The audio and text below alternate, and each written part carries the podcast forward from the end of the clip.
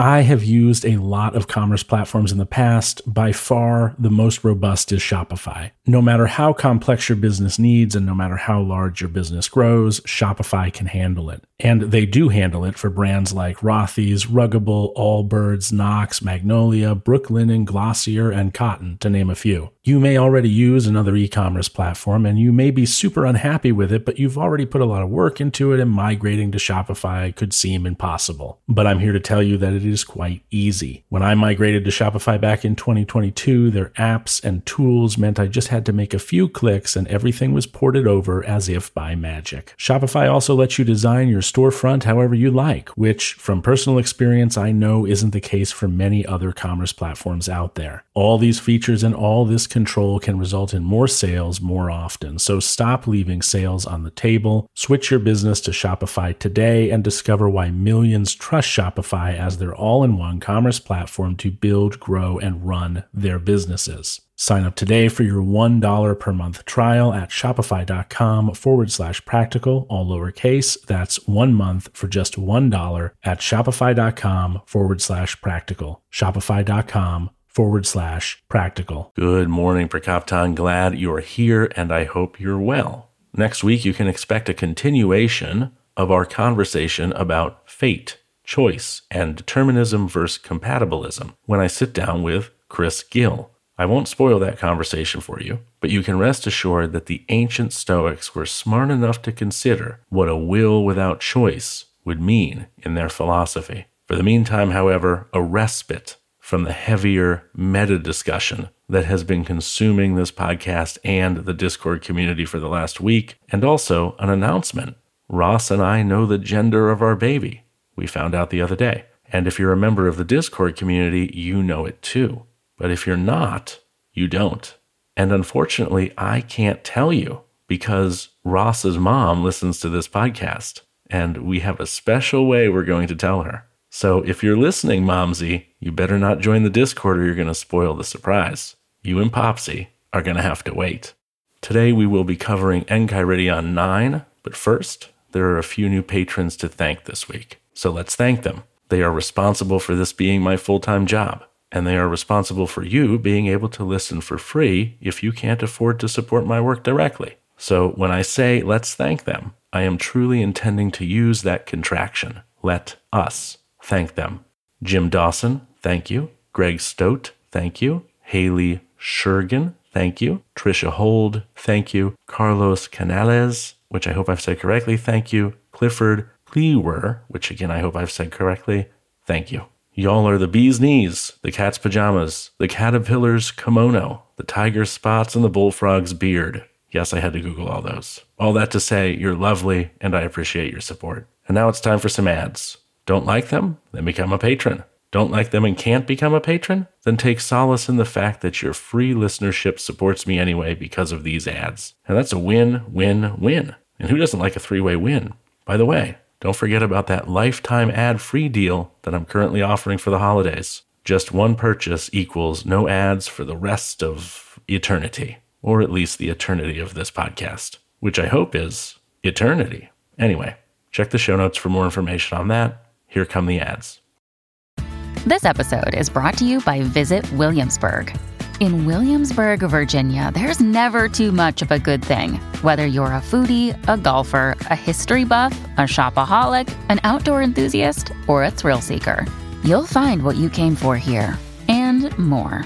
So ask yourself, what is it you want? Discover Williamsburg and plan your trip at visitwilliamsburg.com. I have used a lot of commerce platforms in the past. By far, the most robust is Shopify. No matter how complex your business needs and no matter how large your business grows, Shopify can handle it. And they do handle it for brands like Rothy's, Ruggable, Allbirds, Knox, Magnolia, Brooklinen, Glossier, and Cotton, to name a few. You may already use another e commerce platform and you may be super unhappy with it, but you've already put a lot of work into it and migrating to Shopify could seem impossible. But I'm here to tell you that it is quite easy. When I migrated to Shopify back in 2022, their apps and tools meant I just had to make a few clicks and everything was ported over as if by magic. Shopify also lets you design your storefront however you like, which from personal experience I know isn't the case for many other commerce platforms out there. All these features and all this control can result in more sales more often. So stop leaving sales on the table. Switch your business to Shopify today and discover why millions trust Shopify as their all in one commerce platform to build, grow, and run their businesses. Sign up today for your $1 per month trial at shopify.com forward slash practical, all lowercase. That's one month for just $1 at shopify.com forward slash practical. Shopify.com forward slash practical.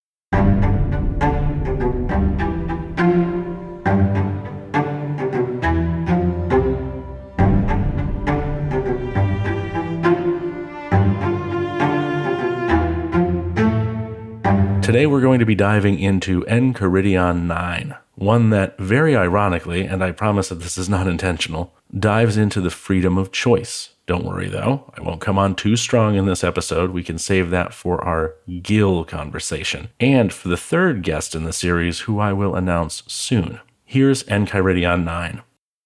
Sickness is a hindrance to the body, but not to your ability to choose, unless that is your choice. Lameness is a hindrance to the leg, but not to your ability to choose. Say this to yourself with regard to everything that happens. Then you will see such obstacles as hindrances to something else, but not to yourself. Seeing that this advice is coming from the ex slave who had his leg broken by the bare hands of his so called slave master, I think we ought to listen to this man when he tells us that it's what we choose and not what happens to us that matters or that really matters. You're sick? Okay, well, what does that mean other than you're physically ill? Does being sick make you a liar? No. Do your circumstances make you a liar? No. Do circumstances make you become anything you don't choose to become? I don't know. Let's think about that for the rest of this episode. Part of what makes us us is our experiences. Another part is our own inherited nature. Let's look at our experiences first. When I experience an event, be that event preferred or dispreferred, it might be easy to think that that event has shaped me. But I would argue that that's wrong. If I'm robbed and then I'm afraid of being robbed for the rest of my life, was it that event that made me afraid? Or was it my illogical mind assenting to a false belief that once robbed, always at the risk of being robbed again? and so I should be afraid.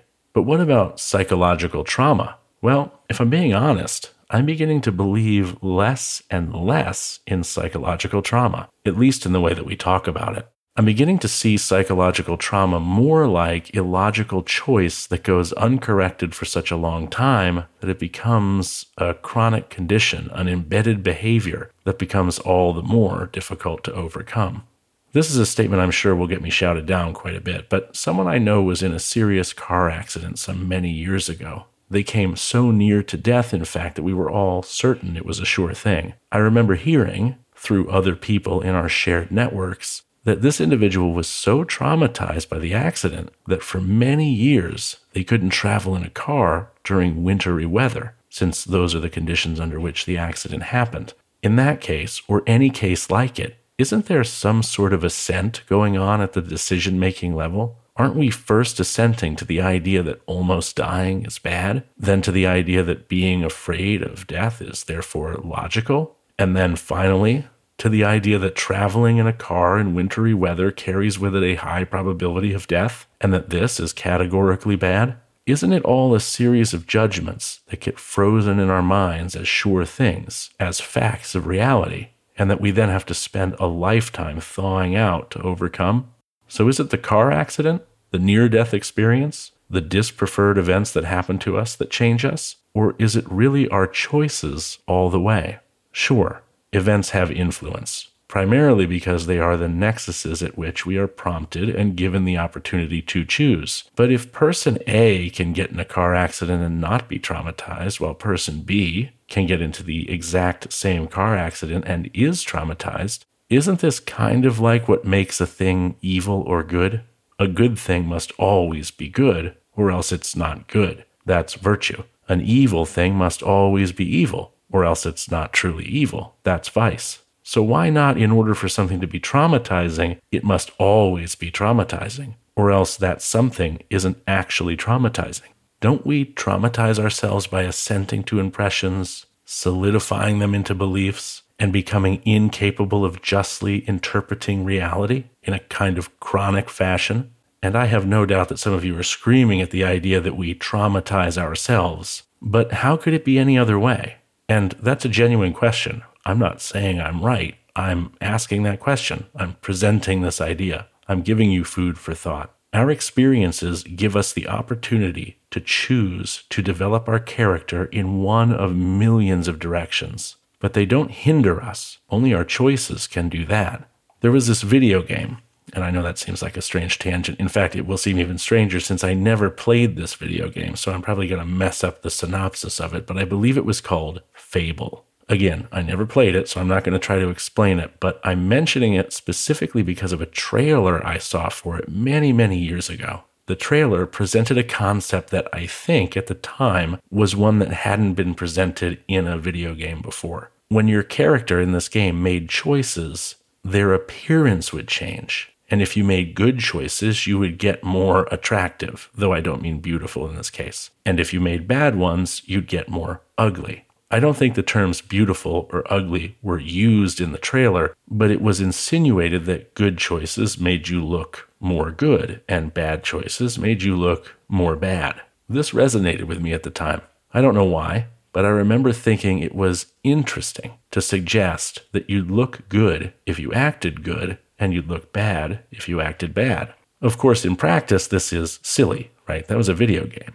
Plenty of ugly looking dudes have hearts of gold. And the opposite is, of course, also true.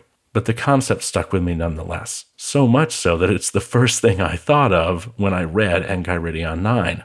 When we rob some old woman of her purse, if we were to do that, it's not the taking of a purse from someone's hands that makes the person doing the taking ugly, for this is just the moving of an object through space and time. Instead, it is the choice that we made to act unjustly. This is why the Stoics would tell us that if we stole a purse, or only decided to steal a purse, but couldn't find the opportunity to actually steal it successfully, that we would have made the same moral error, the only real error we could make, an error in judgment, and that we would have made it in both cases. We were equally unjust, equally immoral in both cases, whether we were successful in stealing the purse or unsuccessful we chose to believe that taking something from someone was logical, just, and appropriate. This is something like the stork's nest in the Capitol, which we've talked about before. Okay, so what about our circumstances? What if we need that money to feed ourselves? And so we believe we justify stealing the old woman's purse because we know she's financially wealthy. In this example, we know, and she won't miss the purse or the money inside it much. Did our circumstances make us choose to steal? No.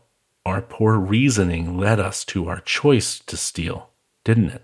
We first believed that starving to death worked against our attainment of virtue, the only good, which is wrong. Then we reasoned that stealing was okay because the person we were stealing from wouldn't miss what we were stealing. That was also wrong. Then we chose to steal. And of course, that was wrong too.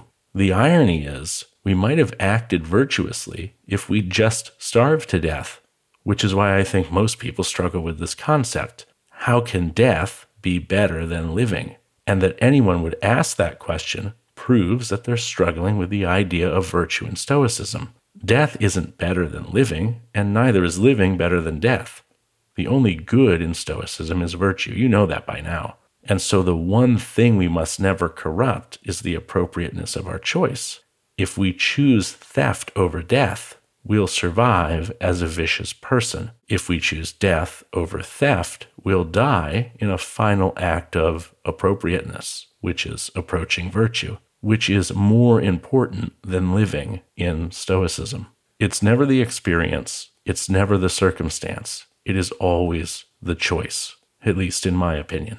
The rest is either an excuse or a logical explanation, but it's never a hindrance or a reason. Thanks for listening today. I hope you enjoyed this episode and that you're not too upset at me for shouting down the idea of psychological trauma. But if you are, you can join the Discord to let me know. That's at stoicismpod.com forward slash Discord. Thanks again for listening, and until next time, take care.